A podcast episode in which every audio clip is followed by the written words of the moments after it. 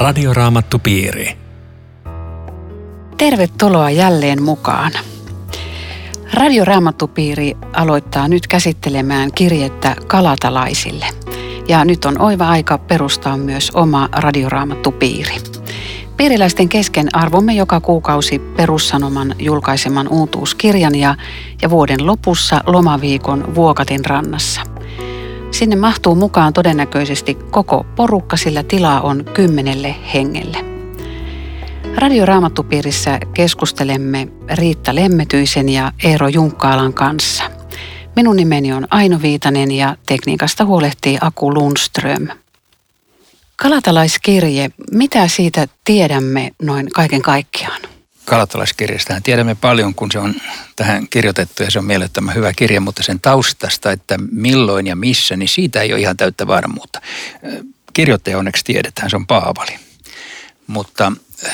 Ja galattalaiset on tietenkin kohderyhmä, mutta Galatian maakunta ja Galatian alue olivat vähän epämääräisiä alueita, tai siis se on saatettu kohdistaa joko vähän pohjoisemmaksi tai etelämmäksi tuolla nykyisen Turkin alueella, siis Vähässä-Asiassa. Ja joka tapauksessa useita seurakuntia. Kirjoittamisaika menee 40-luvulle tai 50-luvun alkuun, riippuen hiukan siitä, mihin se sijoitetaan tässä Paavalin kirjeiden luettelossa. Onko sulla Riitta jotain parempaa valoa tähän? Niin ehkä taustaksi se, että Paavalillähän oli hyvin omakohtainen suhde näihin seurakuntalaisiin, koska nämä seurakunnat on syntynyt toisen ja kolmannen lähetysmatkan aikana ja on tapahtunut todellinen uskon kevät. On tullut väkeä uskoa ja Paavali on kertonut evankeliumia. Mutta sitten tuli semmoisia opettajia, jotka sanoivat, että teillä on ihan hyvä alku, mutta eikö se Paavali kertonutkaan, hei, että Mooses, ympärileikkaus. Miten sä oot semmoisen jätti tekemättä? Ja nuoret uskovat, ne haluaa olla tosissaan. Ja sitten syntyy tämmöinen ristiriita ja se on tämän tausta, tämän kirjeen. Ei joka kysymys tämän pikkuasiasta, mikä muka puuttuisi. Joo, ja Galatalaiskirjan eroaa oikeastaan muista Paavalin kirjeistä semmoisella siinä sävyssä, että tämä lähtee aika jämäkästi liikkeelle. Se yleensä kiittelee seurakuntalaisia ja kertoo, että se rukoilee niiden puolesta, ehkä se rukoilee galattalaistenkin puolesta, mutta tässä se hermostuu heti alussa. Että voi että teillä rupeaa menemään pieleen, että nyt aika kovilla panoksilla niin. Se lähtee liikkeelle heti alkuun. Mutta alku on kaunis. Niin, no joo. Luetaan jae 1.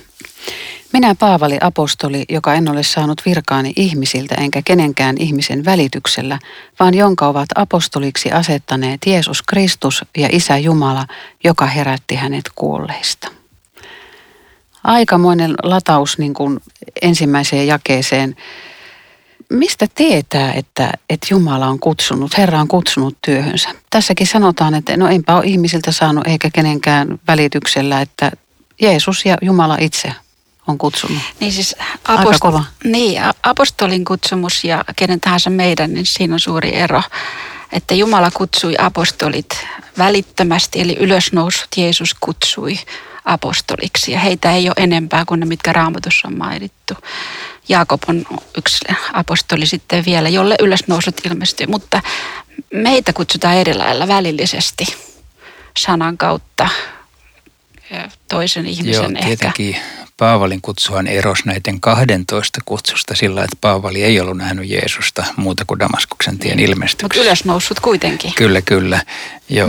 Mutta sitten jos halutaan niinku sinne päin saivaralle, että erilaisia ylösnousemuksen kutsuja on yhdellä jos toisella. Mutta kyllä tämä ihan epäilemättä Paavali on omassa sarjassaan, vaikka mulle todella heräsi näitä lukiessa tällainen ajatus, että joku voisi sanoa, että joo, että Jumala on mut kutsunut ja lähtee sillä valtuudella menemään, vaikka ei olisikaan.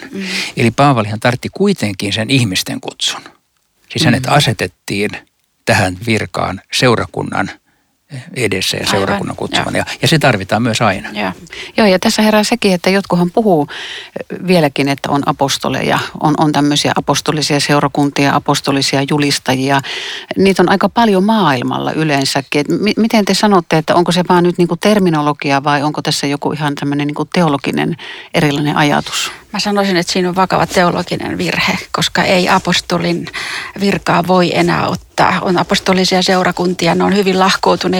Saksasta tunnen tämän ison tahon ja ihan pielessä ollaan. Että kyllä tämä apostolius oli ainutkertaista, se kuuluu tietyille ihmisille.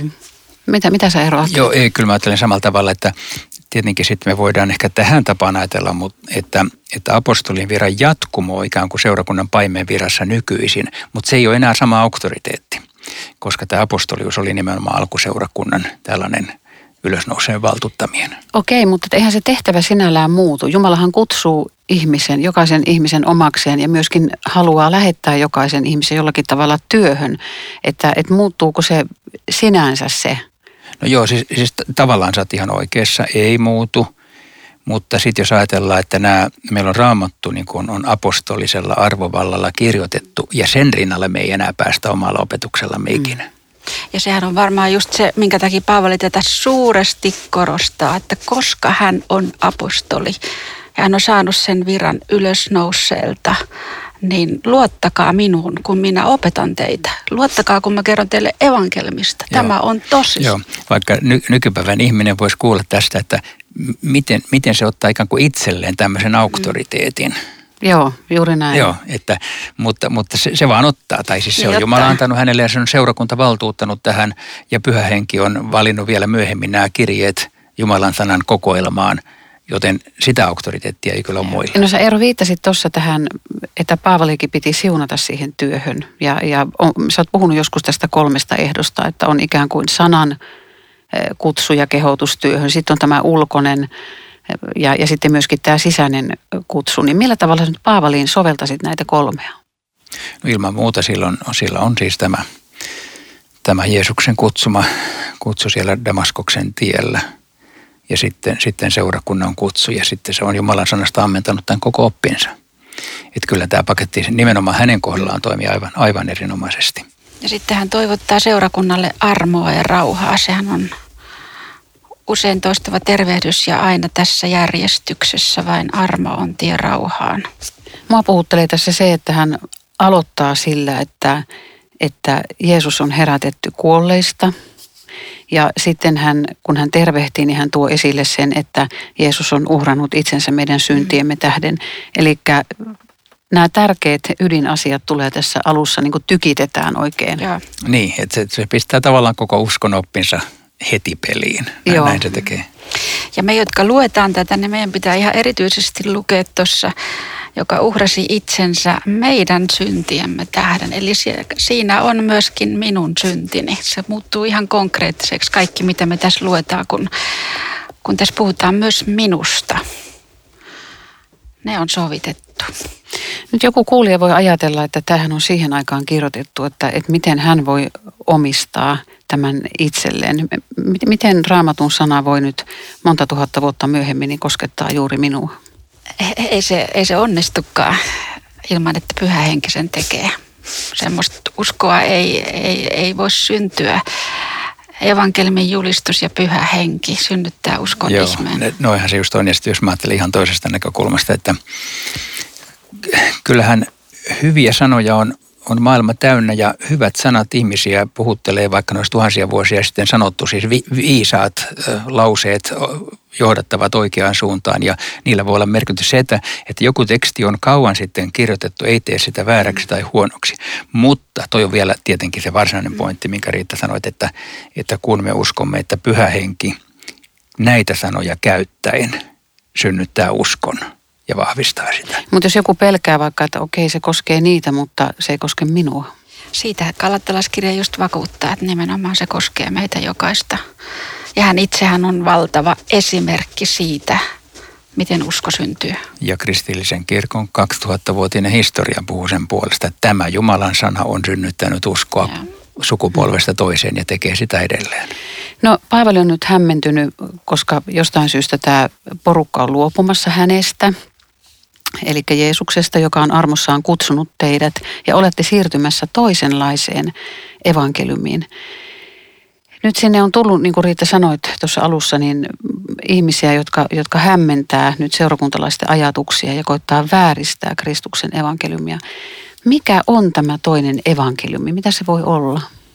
Sitähän tämä kirje sitten seuraavissa luvuissa täsmentää tai se niin kuin penkoo tätä sama asia hirveän monesta puolesta. Mutta tämä on tosi vakava juttu, jonka meidän pitäisi löytää nyt viisautta, että että miten me erotaan oikeanlainen evankeliumi ja väärä evankeliumi, koska ne ei ole hirveän kaukana toisistaan ja tämänkin nimi on evankeli, mutta se on vaan väärä evankeliumi. Niinpä. Mutta että jos ajattelee nyt näitä galatalaisia, nehän oli siis täyspakanoita, ne palveli epäjumalia, ne on valtava muutos, ne on tullut uskovaisiksi. Ja mitä ne halusi? Ei siirtyä pakanuuteen, vaan tulla vielä paremmiksi, kristityiksi. Ja siihen sopi mainiosti, kun nämä opettajat kertoi, että miten. Ja mä ajattelen, että tämä toisenlainen evankeliumi tänä päivänä, mulle tuli tämmöisiä esimerkkejä, voisiko se olla? Katolinen kirkko, Marian palvelta aneet, hyvitysteot ja tämmöiset pyhiinvaellusmatkat, vapaat suunnat, että sä oot täyttynyt hengellä, eikö sulla tämmöisiä kokemuksia, hetkinen, mikä sulta puuttuu, herätysliike, et sä kuulu meihin, et sä pääse Jumalan valtakuntaan. Mitä olisi, mitä ei ole keksitty, jolloin siirrytään pikkuhiljaa toisenlaiseen evankeliumiin? Vähän lisää. Nyt sä marssitit kyllä tuommoisen listan tuohon. Joku vaan ajatella, että no eikö nämä tämmöiset pyhiinvaellusmatkat, niin eikö ne ole ihan jees? Joo, mutta kun niihin liitetään pelastuksen asiaan, niin ne ei ole enää jees. Joo, siis yritätkö sä niin luterilaisen kirkon puhdistaa? En.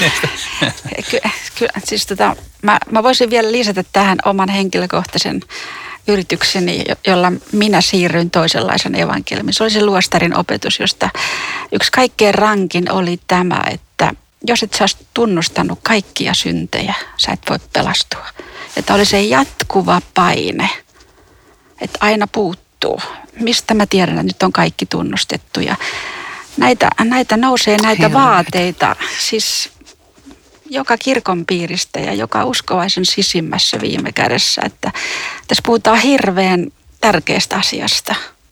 Todellakin joo, tuosta ei pääse sitten kovin kauas niin kuin väistämään, että tämän tyyppisiä vaatimuksia helposti tulee kristillisyyden eri sektoreihin, niin että aina on joku semmoinen korostus, joka sanotaan, että Kristus ja tämä. Niin joo. Ja vaikkei sitä aina sanota näin, ei niin kuin myönnä. Se on piiloviestinä siellä. Se on jokin sellainen viesti, joka tulee jotain kautta, että mutta et ole vielä ihan täyttänyt kaikkia mittoja. Niinpä. Mutta on siinä mielessä todella vakava, koska täällä sanotaan jakeessa 8, että vaikka me itse tai vaikka taivaan enkeli julistaa jotakin muuta evankeliumia, hän olkoon kirottu. Ja sitten vielä tämä toistetaan jakeessa 9, toistan sen. Jos joku julistaa teille evankeliumia, joka on vastoin sitä, minkä olette saaneet, hän olkoon kirottu. Ja sitten hän sanoo tässä jakeessa 10, että yrittääkö hän tässä nyt mielistellä ihmisiä vai Jumalaa. Eli onko tämän toisenlaisen evankeliumin ongelma se, että siinä yritetään mielistellä ihmisiä ja siitä tehdään jotenkin semmoinen hyvältä näyttävä? Siis varmaan se syytä Paavalin päin oli se, että nämä valheopettajat sanoo, että se mielistelee teitä, että se ei ole puhunut Mooseksen laista yhtään mitään, yrittää kietoa teitä hyppysiinsä. Näin mä sen kuvittelisin, että siellä taustalla on tämä, mutta toi kun sä luit tuota jaetta 8, niin mä jotenkin häkellyn sitä, että jos vaikka me itse, siis Paavali kokee, että mäkin voisin sortua siihen, että mä haluan opettaa teille väärin. Eli mulle tämä kertoo sen, että evankeliumin itselle omistaminen, se ei ole semmoinen kerrasta poikki juttu. Mä ymmärsin, piste, siinä töityy. Ei ongelmia, vaan jatkuvasti tämä on niin kuin taistelua sisimmässä. Toi on hyvä. Ja siis tässähän Paavali ei ikään kuin tätä kirouksia lausu niille, jotka on nyt niin kuin mennyt vikaan, vaan niille, jotka markkinoi sitä väärää. Joo. Ja siinäkään niin kuin ei varsinaisesti ikään kuin niitä ihmisiä, vaan että tämä väärä oppi on semmoinen, että tämä vie niin pahaan, että se pitää jyrkimmällä mahdollisella sanalla leikata poikki. Joo. Että ei mentäisi mitään tuomaan Kristuksen rinnalle. Jos Paavali olisi leikannut tätä poikki, niin mahdollisesti koko kristinusko silloin olisi sulautunut juutalaisuuteen. Semmoinen oma lahko ja hävinnyt sen silentien. Eli tässä me ollaan siis niin kuin Galatalaiskirjassa, kuten Roomalaiskirjassakin, joka puhuu samasta asiasta, niin keskeisessä ytimessä, että näitä kannattaa kyllä kaivaa. Tämä on Radioraamattupiiri. Ohjelman tarjoaa Suomen raamattuopisto. www.radioraamattupiiri.fi. Jatkamme keskustelua Paavalin kirjeestä galatalaisille ja sen luvusta 1. Keskustelemassa ovat Riitta Lemmetyinen ja Eero Junkkaala. Minun nimeni on Aino Viitanen. Nyt Paavali sanoo tässä jakeessa 11. Teen teille selväksi, veljet, että minun julistamani evankeliumi ei ole ihmismielen mukainen.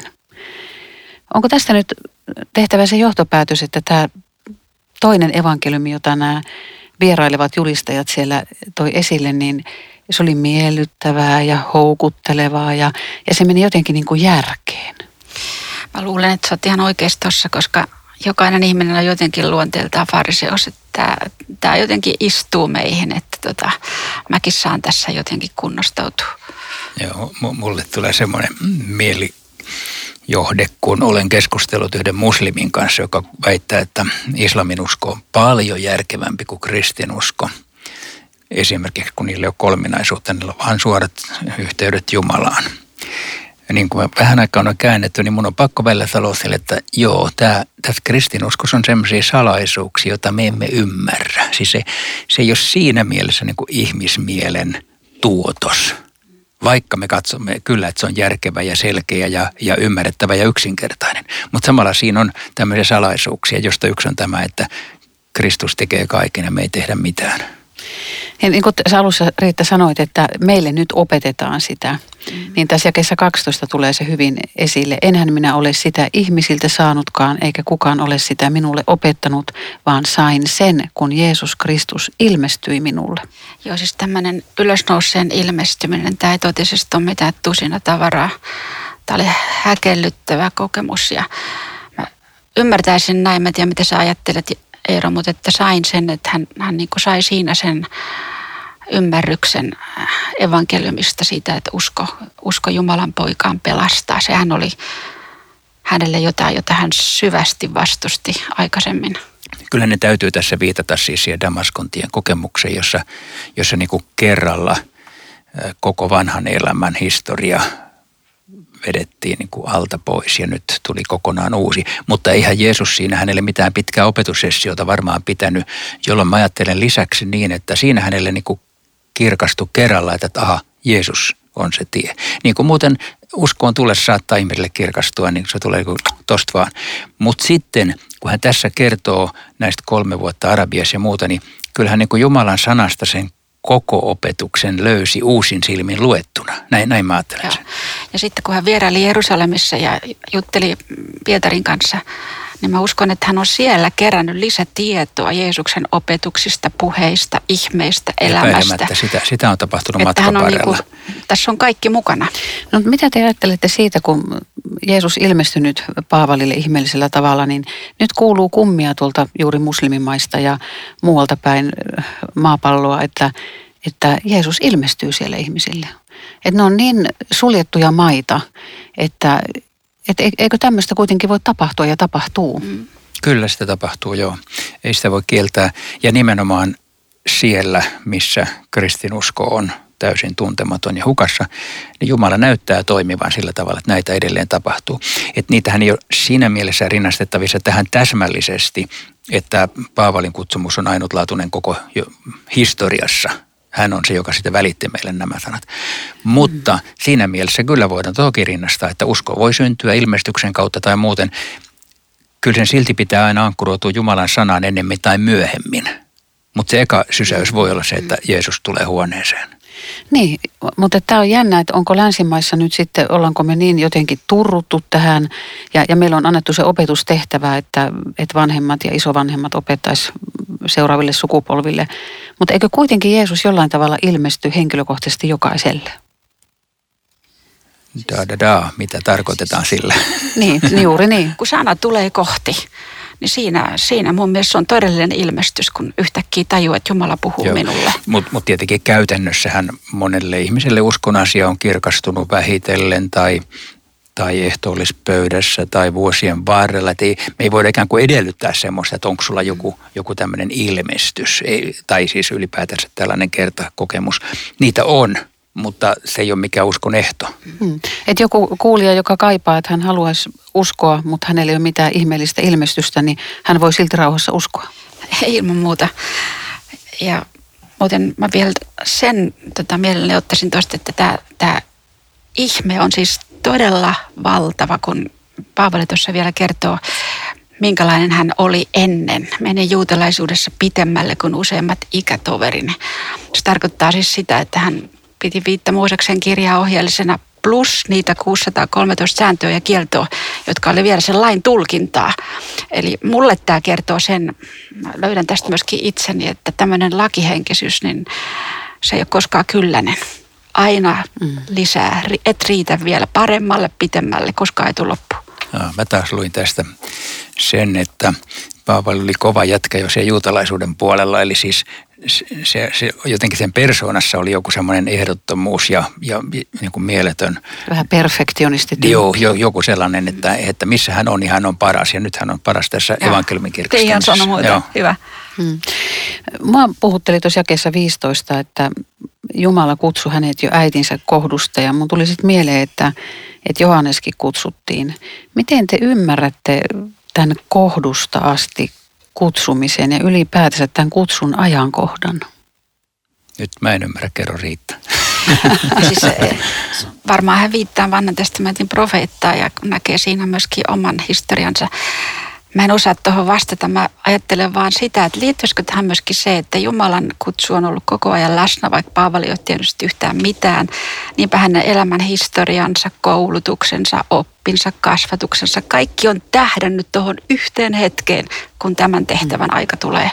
Varmaan. Ja siis kyllä mulle tulee nyt mieleen psalmin sana, että sinun silmäsi näkivät minut jo idussani, että oikeastaan tämä kuuluu kaikille, jotka Jeesukseen uskoo, että sieltä se saakka se valinta on. Se on vaan ikään kuin realisoitunut sitten, kun usko on tullut todeksi elämässä. Paavali sanoo, että hän tuli niin kuin ilmestyksen johdosta. Lähti tähän tehtävään, mutta missä hän sitten vietti sitä aikaa? 3 vuotta meni jossakin, ties missä.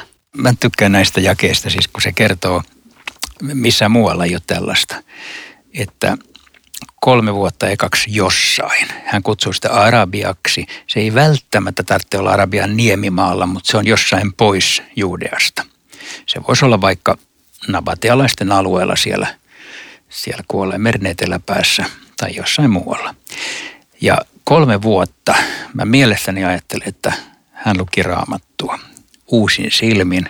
Se on ollut varsinainen 3 vuoden raamattukurssi, jolloin hän, joka tunsi raamatun, käy sen uudestaan läpi Kristuksesta käsin. Ja siitä syntyy siis se Paavali, joka sitten kirjoittaa näitä kirjeitä. Joo, ihan varmasti. Mäkin ajattelen, että se on just noin. Ja sitten se tulee ja tapaa Pietarin. Meillä ei ole mitään tietoa, siis historiallista tietoa tästä. Ei ole mitään muuta kuin tämä maininta. Joo. Ja sitten sekin on kyllä musta kiehtovaa ajatella, siis pelkästään mielikuvituksella, että mitä ne Pietarin kanssa keskusteli 2 viikkoa. Sano muuta. Ajatelkaa, miettikää. Mitä ne puhuu? Mä kuvittelen, että Paavali ainakin halusi kaiken mahdollisen kuulla niistä 3 vuodesta. Ja kertoo tahollaan omasta elämästään. Kyltymätön keskustelun aihe, kuka Jeesus on. Ehtikö hänen nukkua ollenkaan? Varmaan niin kuin yötä päivää. Mä luulen, että ei. Joo. Minkä takia Paavali meni just Keefaksen luo? Mikä siinä on? Niin, Keefashan on Pietari ja kyllä Pietari oli ilman muuta ykkösopetuslapsi, että hän meni sitten sinne ytimeen tässä mielessä. Kiinnostavaa sinänsä, että 3 vuoteen hän ei mennyt. Eli hän kuitenkin ensin halusi ammentaa sen sanasta ja sitten vasta kysyy ihmisiltä. Mutta totta kai se oli kiinnostavaa, että kun Pietari, joka oli niin kuin Jeesuksen kylkikyljessä 3 vuotta ollut siinä, niin kerro kaikki, mitä Jeesus puhuu sulle. Ihan varmaan se kysyy tätä. Et jos Jumala kutsuu ihmistä vaikka uskon tielle, niin ei kannata lähteä juttelemaan jonkun kaverin kanssa, että kannattaako, eikö kannata, vaan tehdä siitä ensin totta. Kun nykyään niin modernia keskustellaan ja katsotaan sitten. Joo, mutta kyllä hyviltä tyypeiltä kannattaa kysyä. Niin, hyvin. Mutta ettei sitä, etteikö lähtisi Jeesusta seuraamaan. Tuon jakeen 19 mukaan hän kuitenkin tapasi myös herraveljen Jaakobin. Seurakunnan johtaja ja nimenomaan Jerusalemin seurakunnan. Tosi tärkeä. Kyllä hän tiesi, ketkä on ne, jotka johtaa ja jotka on oleellisia myös hänen työlleen. No olennaista tässä on se, että siis siellähän kuulopuhe kiersi ihmisten kesken, että se kaveri, joka vainosi meitä, niin nyt julistaa samaa uskoa, jota hän ennen yritti hävittää. Mitä teille, Riitta ja Eero, kertoo se, että Jumala kutsuu seuraajakseen oman vainojansa? Se on käsittämätön armon ihme. Ja sen lisäksi mä puhutteli tämä, että nämä seurakuntalaiset sanoo, se mies, joka ennen vainosi meitä. Siis se Jerusalemin ensimmäinen vainoaalto oli Paavalin käsialaa. Ja moni oli kokenut mahdollisesti henkkoht hänen tätä ilkeyttä ja pahuutta. Ja nyt he ylistää Jumalaa. Tästä miehestä ei ole katkeruutta. On syvä hengen yhteys. Joo, se on valtava todistus tietenkin. Ehkä verrattavissa siihen niin kuin nykyisin joku, jonka elämä on ollut ihan perusteellisesti vinksallaan vuosikymmeniä vaikka vankiloissa tai muissa olleena. Että tämmöisen todistus puhuttelee jotenkin enemmän. Mutta sitten tässähän on, kun Paavalin kirjeitä lukee, niin sekin puoli, että Paavalia itteensä tuntui jonkin verran rassaavan tämä tosiasia. Sanoi, että voi minua, joka vainosin seurakuntaa. Että se ei oikein niin kuin päässyt, vaikka se sai tietenkin kaiken anteeksi alkaa puhtaalta pöydältä, mutta kyllä se menneisyys kulki sen mukana jollain tavalla myöskin taakkana. Näin mä luen jostain muista teksteistä. Niin ilmeisesti siellä ihan joku menetti henkensä niiden vain. Ihan varmaan, joo. Se on ollut siis aivan karmea. Että Paavallekin on ollut murhamies. On, ihan. Nyt jos joku kuuntelee tätä ja ajattelee, että hän on vainonnut kristittyjä ja kiusannut ja kenties tehnyt jotain vielä pahempaa, niin hänelläkin on mahdollisuus kuitenkin muuttua. Paavalin todistus on just tästä puhutteleva, että aika perusteellisesti se oli vialla ja kaukana ja pääsi takaisin vähän niin kuin verrattavissa johonkin ristiryöverin tai niin kuin joku kerran pohti sitä, että olisiko Juudas voinut vielä kääntyä petettyään Jeesuksen, niin kyllä olisi, mutta ei kääntynyt. Niin sä kysyt, että voiko tämmöinen ihminen saada kokea sama, niin mun mielestä tämä jae 24 on mahtavaa myös jokaiselle tällaiselle. Jumalaa ylistettiin siitä, mitä minulle oli tapahtunut. Se voi tapahtua jokaiselle. Ja tätä radio-ohjelmaa kuuntelevakin voi tänään saada kohdata Jeesuksen, kun kokee, että hetkinen, onko ihan vieraana kulkenut. Saat uskoa, että sunkin syntis annetaan anteeksi. Mitä pitää tehdä, jos joku kokee nyt, että häntä puhutellaan? Avata sydämensä Jeesukselle. Miten se tapahtuu? Sanoo hänelle rukouksessa, että voisinko minäkin saada kaikki syntini anteeksi. Ja me vakuutetaan täältä Jumalan sanan perusteella, että kyllä voit. Ja siinä se on. Ei se usko mitään muuta ole kuin tätä. Radioraamattupiiri. Rukoiletko Eero tähän? Kiitos Herra, että Paavali sai lähteä tälle tielle ja on meille viitoittanut sanassa saman tien.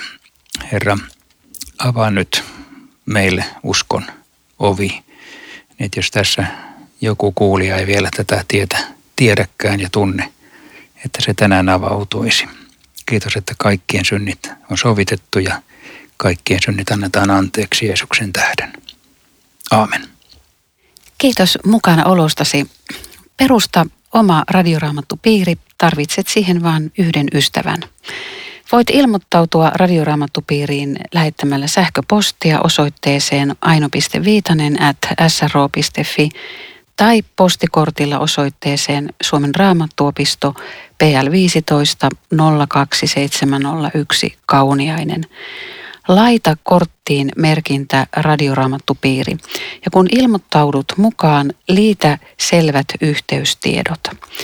Voit lähettää meille myös kommentteja ja kysymyksiä samaan osoitteeseen. Kiitos mukana olostasi ja tavataan jälleen viikon kuluttua. Hei hei!